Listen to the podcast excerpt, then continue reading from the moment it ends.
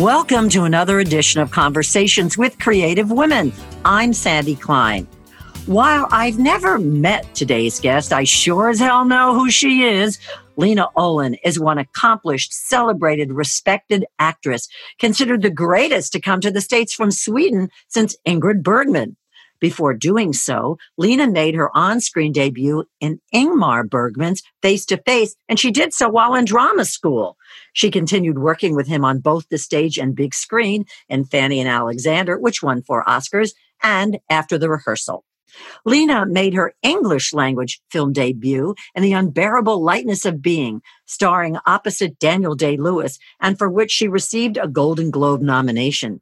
This breakout role led her to work with such top tier directors as Stephen Daldry, The Reader, Sidney Lumet, Night Falls on Manhattan, Roman Polanski, The Ninth Gate, Sydney Pollack, Havana, and Chocolat, directed by Lasse Hallström, who, by the way, happens to be Lena's husband. She was nominated for a BAFTA award for her performance as Josephine Muscat, the victim of brutal beatings by her husband. Lena also starred in Enemies, a love story based on the novel by Isaac Bashevis Singer. She was nominated for an Oscar and received a New York Film Critics Circle Award for Best Supporting Actress. Lena has worked with a distinguished roster of actors, including Richard Gere, Robert Redford, Johnny Depp, and now Bruce Dern. They play a married couple in The Artist's Wife. It tells the story of Claire, a painter in her own right, who lives in the shadow of her husband Richard's illustrious career. While working on his final show, Richard's moods become erratic and he's diagnosed with dementia. Claire has a rough road to navigate, stand with him on the sidelines, or move into the spotlight herself. Also, Lena is no stranger to the small screen. She portrayed the iconic Irina Derevko Jennifer Garner's mother in Alias. And Lena was part of the cast of Riviera and has a recurring role in the Amazon series Hunters. So let's meet and get to know this cinematic heavyweight. Lena Olin, welcome and thanks so much for joining me remotely today. Thank you so much for having me. That was so nice to listen to. I was like, that sounds great. you know, I hear that a lot from my guests. And the thing is, I don't make this stuff up when you, so if you want me to deliver your eulogy, you know where to reach me. Okay. Yeah, that sounded like a fairy tale. I love it. Let's go back in time. I'd like to ask the women who have been actresses were you putting on plays in the barn in the backyard when you were growing yes. up? Yes, I did. Exactly really? that. It's like you read you read my life story because I did. My parents were both actors and uh, I had two older brothers and we had a little summer house which all people in Stockholm in those days who could had a little summer cottage outside of Stockholm where you went on the weekends and, and summers. And I grew up with watching my brothers doing in a barn, opened up the doors, put the chairs out, and had performances and shows with music and entertainment. Oh gosh. And and I was much younger. I was the youngest one. So at the age of 4 I was introduced as the miracle child who could read because I had this this real strange talent of learning by heart so easily. And I could learn a book, Petter and his Goats, which was a Swedish fairy tale. And I knew the book by heart. So I could turn the pages and stand in my little dress and read. So I was my first performance actually was as the miracle child who could read at the age of four, which is not so miraculous, but in those days, I guess it was. No, it's a big deal. It's a big deal. I think reading at four is a big deal. Yeah, but it, the thing is, I cheated because I knew it by heart, which was even more miraculous that I could learn it by heart so so perfectly. So that's my first performance actually, and then I started putting on my own shows with my friends and forced everyone I knew who wanted to be my friend had to perform and do as I told them because I was a big, big, very bombastic director who wouldn't listen to anyone but my own instincts. Hey, that only means that you had a strong sense of self. Yeah. Who was in the audience when you and your siblings were performing? And by the way, did you charge? yes, we did. We oh, did charge. I don't think it was terribly expensive, but we did charge and it was neighbors and parents of course neighbors and people around we we were quite ambitious so we used to bike around and and tell them there's a big show going on and you need to and then we sold tickets as they showed up. Well, not for nothing. You wore all these hats. So you were promoters, you were financiers, you were the actors and the directors. Very, very impressive. I left all that stuff out of your resume. If I had put it in, I'd still be doing the intro. As I mentioned in the introduction, that you were in drama school when hmm. you were cast in an Ingmar Bergman film. Did you feel like you died and went to heaven when that happened? I kind of did and did not. It was almost like a little magic how I felt that I was on a path and I did I did just follow the path in such an odd way and and Bergman has this sort of divine quality that he comes into your life and he puts his arm around you and he blesses you in in if there's any sort of like actors like theater blessing he's the one who will bless you. And then you feel that you kind of have the magic dust and and hmm. you doors open up. And he's also amazing to work with because he's so into the craft and he doesn't take any shortcuts. And he he doesn't oddly enough he's so practical when he works. So he's really teaching you how to you know he gives you great tools. Mm which which has been extremely helpful throughout my my life and my work. So clearly that experience gave you as a young person street cred. Yeah, exactly. So take us on this trajectory. You're in drama school, you work with him. Why and when did you cross the Hudson? No, that's New York City. Why and when, Why and when did you come to the States? Well, I hadn't I hadn't even been to America. I started working at the Royal Dramatic Theatre, which was Ingmar's company, but it's also like the national in Sweden. And I was doing a lot of work there. And I, you know, it's a repertory theatre, so you play at night and you rehearse during the day. So your life is basically the theatre, and everyone you know is in the same theatre because you have no time outside of it. So that's what I did for a few years. And, and then you shoot films if you can in the summer when there's a break. And I had obviously done work with Ingmar, and I did work with Ingmar at the theater. And then I got the offer because they came to Sweden and saw me. I was in King Lear, which was directed by Ingmar Bergman. And Phil Kaufman and Saul Zaentz, the producer, came to Sweden and mm-hmm and watched me perform. I don't know why they they came to watch me, but afterwards I was contacted by one of the producers of the Unbearable Lightness of Being and said that they wanted to meet me, and um, we had a meeting, and they they liked me, and uh, Phil has described our meeting in such a sweet and amazing way. How we met at the Grand Hotel, and uh, he kind of knew. It seems that this was his Sabina, and that's mm-hmm. who he mm-hmm. wanted. Mm-hmm. And I got the part, and we shot it to a large extent. We shot it in Europe and Paris, and uh, actually in France, most of it in France. So the first time I came to America was when we shot the end scene, which was shot in San Francisco. After we shot the whole film, it was basically put together. The end scene was shot in San Francisco, and that was the first visit to America. And you were how old? 30. Okay. Okay. So when you got here, you mm. just said, I'm staying. No, I did not. No, I did not at all. I, I was like, I'm I'm going back. uh, I'm going back as fast as I can. And I went back and I kept on working in Sweden at the Royal Dramatic Theatre. Maybe I did some films, some TV, something. And then once the Unbearable Lightness of Being opened, I got a lot of offers and a lot of agents were reaching out to me to represent me here in America. And then I got Enemies a Love Story, and I just loved that script. I loved the book and I loved the script and I met with Paul Mazursky in London, I think. I was shooting mm-hmm. something else, a Swedish film, with Stellan Skarsgård, actually. And I went hmm. and met with Paul Mazursky in London, and he cast me right there for to play Masha in Miss Love Story. And so that was my first visit to New York, I think. and we shot uh, a Love Story here. What'd you think of the Big Apple? I was overwhelmed. No I kidding. think. Yeah. Uh, yeah. Mhm. so now I love it, but it took me a long time to. I was so overwhelmed by the whole grandness of it all. So it took me a while to to get used to it and to to start loving it. And then now I'm crazy about it, crazy Mhm. about it. And I'm I love New Yorkers. I love New York. I love I, I love so much here. But in the beginning, I felt very out of place.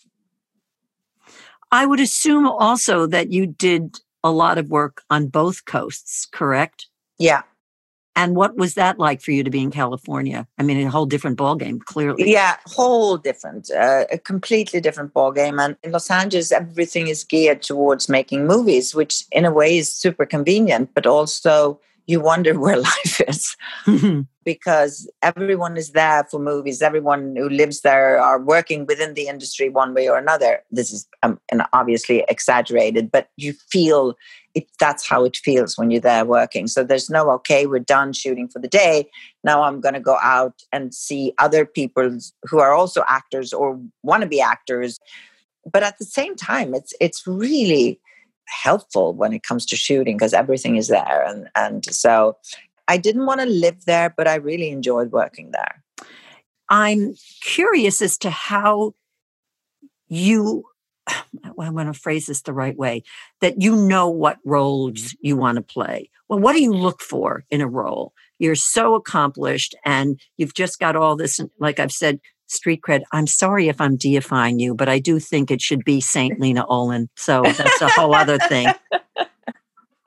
when I read a script, it's not anything in the character or in it's just that there's something where I feel and it, it happens or it doesn't happen. When you read the script and you start playing the scenes, you start like, oh my gosh, and then she could do this, and then she could, oh, and that your imagination starts going. There's something that ignites within you. Like when you meet someone, when you meet someone, and sometimes it's like, Uh, that was a mhm. nice person, but it's not, I'm- Yeah, I'm, not right. going to cry if we never meet again Right. and sometimes you meet someone and it's just like there's something in there's something that sort of happens that you you wish that you would meet that person again and that person challenged you or inspired you and it's the same thing with a character written character. Either it's dead for you and it's like okay not for me or in best case scenario it's something that inspires you and you you just you you, you start smelling it and you start feeling it and you start acting it and then you put the script down and you keep on thinking about the character. You start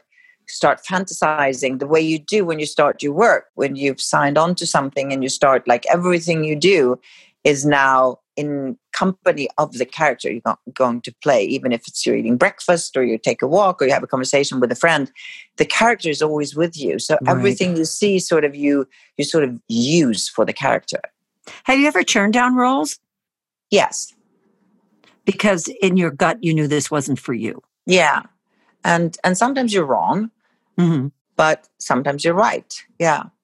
It's like asking somebody who's your favorite child, but I'm going to go ahead with it anyway. Was there just some film that you said, "Holy shit, man, this is I died and went to heaven"? Uh, uh, I I couldn't say because you're so.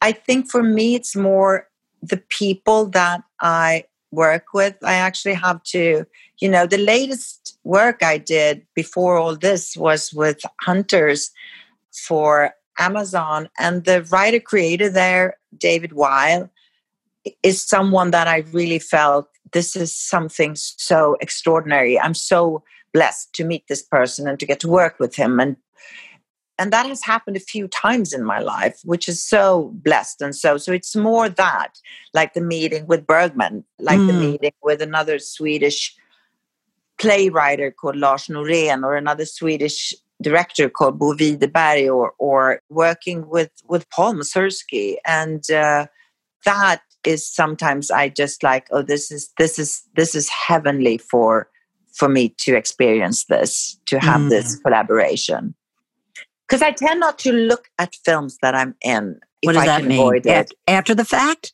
yeah after the fact i i hardly ever ever ever look back Wow. Because I think I'm so, I'm so worried that I'm going to be disappointed because I have this big thing in my head.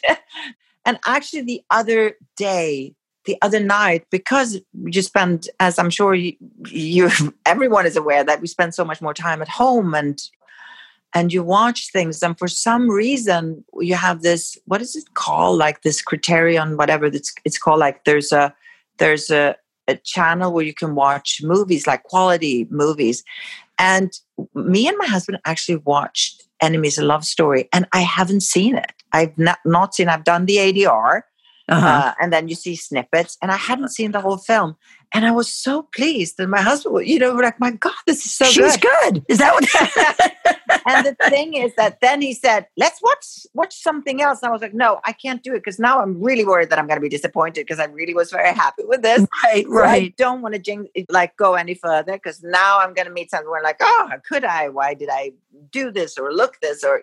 But that was a really nice thing that I was actually happy. I was like, wow, this is really good. uh, I would be remiss if we didn't go initially for the obvious here and talk about Chocolat happened to have been directed by your husband. So mm-hmm. what came first? Your role in the film or your role in his life? My role in his life came first. So but it was really it was the first time we worked together and it was such a great experience. We really I think the best of him comes out on a movie set. And I think the same thing goes for me. I think I'm all of the the little things in your daily life is gone and you're just there as professionals and professionals happen to also have a deep love and respect for each other so it really was super fun we really enjoyed it and we're going to work again he's now writing an amazing script about there's a swedish painter called hilma af klint and she she died in 1946 or something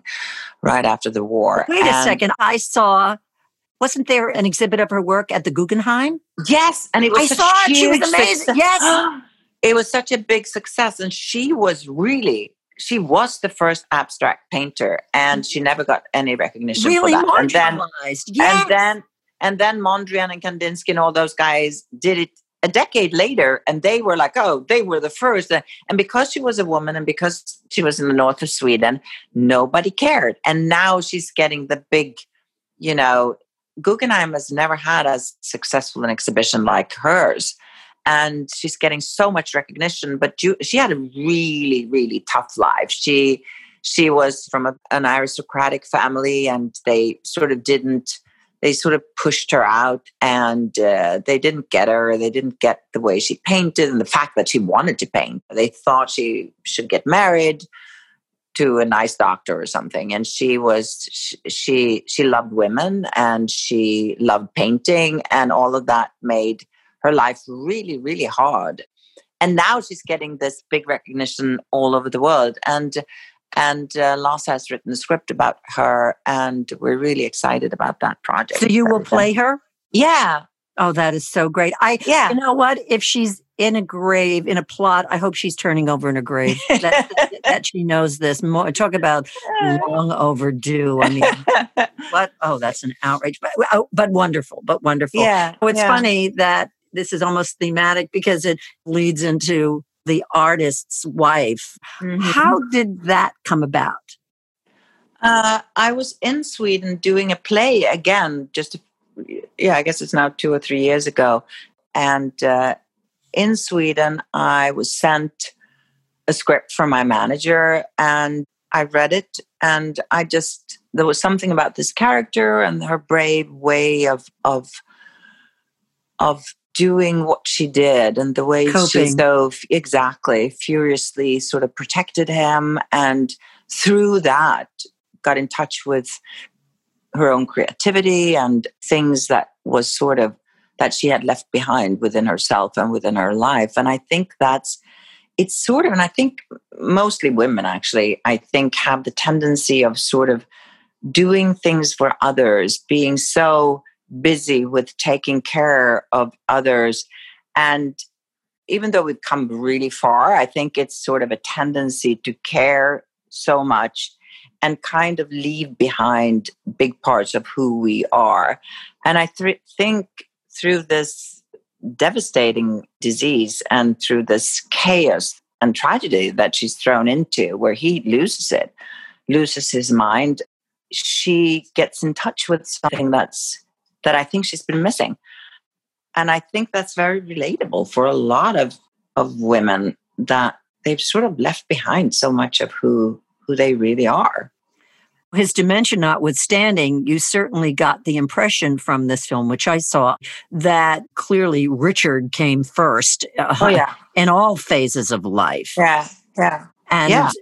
Honestly, even though we know this is women, I still found that hard to watch. You just yeah. so damn pissed off. Yeah, yeah. It seems like his whole, like their lives together because uh, I think I don't know if that's a backstory that Tom Dolby talked to us about, or that I don't think that's in the film, but but they met when he was her teacher at at school. He's been teaching painting, uh, and which he he still does, even though it starts to crack. Everything starts falling apart when we meet them because of his right. disease. But right.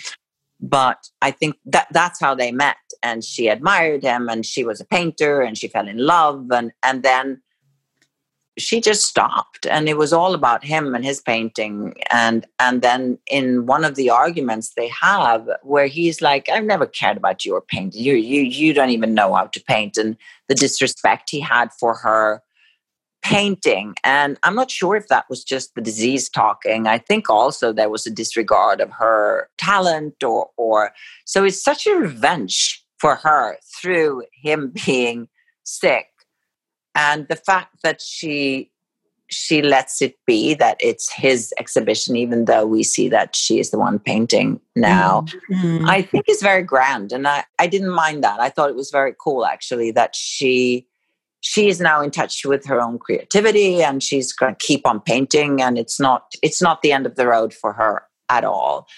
And uh, i kind of like that a lot. There's a scene in the movie it's wintertime. It's in the very beginning of the film, actually. And you're schlepping through the snow with a bag to mm-hmm. go to his studio. He wanted brushes and mm. they didn't have the, exact kind that he had asked for. Mm. And you explain that to him and he basically ignores you. Mm. And I just, is that something that dementia notwithstanding was something that she was used to? I think so. Being, I think so. totally invisible. Yeah, I think so. I do believe that they had in the beginning. I think the marriage was good, and I think it's it has had obviously good parts about it. But I think that for some m- weird reason, uh, and it's so incomprehensible. But I think women has a tendency of not being seen and sort of coping with that, and just sort of mm, living. keep on living with parts of them not being seen or being treated that way. And it, it is changing, but not as fast as I wish it would. And not and I try to I have a daughter myself and I try to just she has the strength and the confidence and be just be just as much trouble as you need to right. be sure sure in a relationship and never never ever try to make it work if it doesn't work you should be the one to call it. Yeah, get and, the hell you know, out. Yeah. Uh-huh. And all of that. I, I wish that she will be impossible in relationships instead of being like, no, I made it work. And I, because I think that's still such a plague for women and, but for, come and on, men Lena, too. But look at who her role model is. You've got to acknowledge that. Look yeah. at who her mother is. You know, let's let's do one of these cliches in terms of the acorn. Uh, the acorn doesn't fall far, right? Yeah, yeah. Hopefully, hopefully, I've inspired her, and I, I, I think I have, and it, and if if I have, I, I really love that. In Chocolat, is there a theme here? You played a woman who was eh, married to an abusive man, so yeah. you you've certainly got that under your belt in your film career. yeah. How did you meet your husband? Uh, actually, I had, we were sort of the two people working in America, and uh, we were pushed together a lot. Like we were the two Swedes working here, and uh, as in the only Swedes working. yeah, in those days, it seems seemed like he was directing and I was. And when I was doing the publicity tour for the unbearable lightness of being here in America, his film uh, my life as a dog had just opened and people loved it. So a lot of people were asking me oh do you know Lasse Hallström and i was like not really. What so, year was this? What year was this? uh, that must have been like mm, was it like 89 okay. or something like that maybe? And mm-hmm. and then i think he called and asked me out when we were both in stockholm and that's how we met. And then there was such a relief to have someone who had that, because Swedes are odd. It's sort of both with pleasure and pride, but also guilt when you have something fantastic going on. And it was fantastic the way. You mean it's you're, my, you're, you're, not worthy, that kind yeah, of a thing? No, it's not that. It's almost like you're very quiet about having success. Ah, it's, it's quite ah. the opposite of here, where it's like, no, no, no, it's sure. going okay. It's not, you know, it's not, ah, oh, I'm a big star in America now. It's not that at all. It's the opposite. It's like, yeah, no, I've done, I've done a film or two, and yeah, no, I was nominated. Huh, that was fun. but it's like, it's a little. Sh- you're quite shy about it. Yeah. And to have someone like Lasse to share the same experience, because we were sort of big shots in Sweden, and then we had this this opportunity to work abroad, and and and it was really very nice to have someone had the same take on it and the same kind of the same experience. Yeah. Well, and also for each of you within your own right to be equals professionally. Yeah, yeah it, it, was it was really amazing. So that's how we met, and then it just kept going. And with the exception of Sh- Chocolat and now this new film, that's really been the only really big times you guys have worked together. Yeah, oh, we did a Swedish film too called The Hypnotist, mm-hmm. which was sort of a crime-ish kind of a thing. But those are the only times. Have you ever thought about a role that you would really like to have that you haven't? It's weird. A friend of mine who I worked with in Hunters, who's an Australian amazing actress, and we talked about parts to play and she's played richard iii and stuff like that and it's mostly male parts like i want to play iago in othello i want to oh. play those parts and my whole life i've been very attracted to that kind of a, a character and nowadays you can it's not like so weird Rigid. or mm. so so that's that's very cool i think and i think that's something that would be extremely extremely exciting for me. Where do you fit in your head for stage and small screen work? You've made a lot of movies and i as i mentioned you also have done tv series and shows. Is there talk about those two parts of your life. Do you want to expand those roles in any way yeah, I really am very intrigued by what's happening in television and the way actors are embracing television and trying and being more courageous and and doing things that might not have happened on the big screen. And and the fact with and series is extremely rewarding for actors because you keep going. It's almost like the way i grew up as an actor at at a repertory theater, you have your ensemble, you have people you work with and you come back to and you get to know and you're very safe in that group of people. That's what's happening with TV shows and that's super exciting. And uh, I really love that. So we're going to do season two of Hunters and I'm super excited about that. And it's like we were all emailing each other and so happy that we get to come together again and now we've got so much done already because we we did season one and we have so much already covered in in in that group of people. So that's a super i really love tv in that regard. And it reaches people. And then of course making movies is always magic you know that's something that i i want to keep doing for as long as i can. Has there ever been a role that you've had after the fact and you just kind of grown oh, as not grown, G R O W N, but G R O A N. Like, what was I thinking? Why did I say yes to that? Hmm. I don't think so. I don't think I've had that. How great is that? Actually, my Swedish agent was saying to me after we did this play in Sweden, which was Who's Afraid of Virginia Woolf, and I was Martha. And mm it was such a big to do because I hadn't been on stage in Sweden for so long. So it was very like, oh, now she's going to do stage work. And then it really went well, which was great. And it was such a pleasure to do it. But afterwards, my agent said that was really brave because what if it hadn't, because it was so written about. And so, what if it hadn't gone well? And I was like, I didn't even think of that.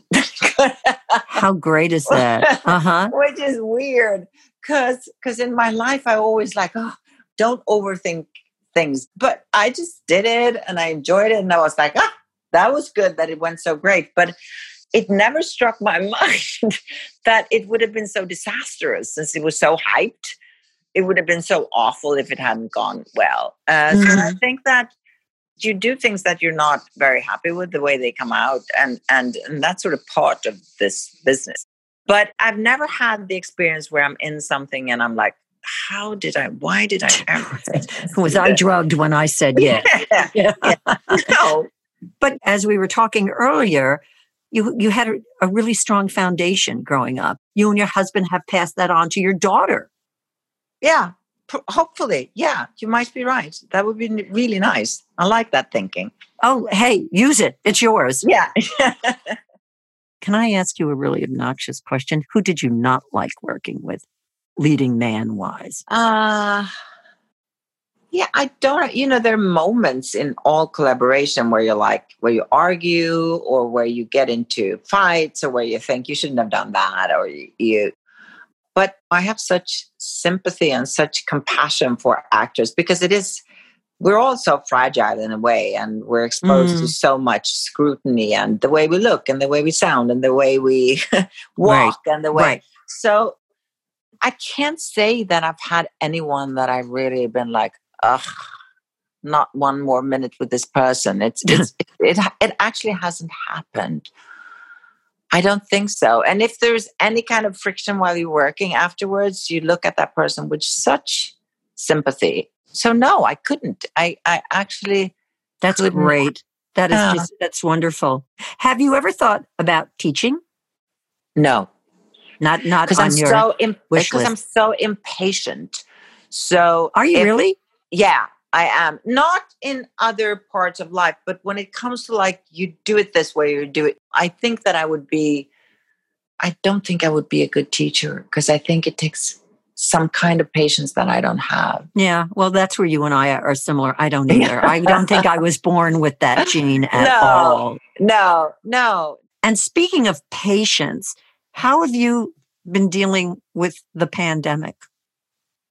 we've actually been i think it's helped uh, growing up in sweden actually that it's sort of like in the beginning where everything stopped and you take care of your own stuff i think I, I, I didn't have so far to go to the ground i sort of had my upbringing that it's back back to basics it's not mm-hmm. fancy and i think that you're so grateful every day you, wake up and you're healthy and the people you love right. are healthy so right. and also my husband has been writing the Hilma script and we've been working together on that mm-hmm. you know, because mm-hmm. again it inspires me and then we sort of play it out and i sort of we read parts of it and as we're doing that i said no no no she should get out she should get up and walk out and then come you know we mm-hmm. i sort mm-hmm. of acted it out so he has a little i sort of do it for him that what he's written and then he'll see yeah that works and that's going to make it more interesting and that so so we've had such space and and peace to be creative and and that's so and great. so so it hasn't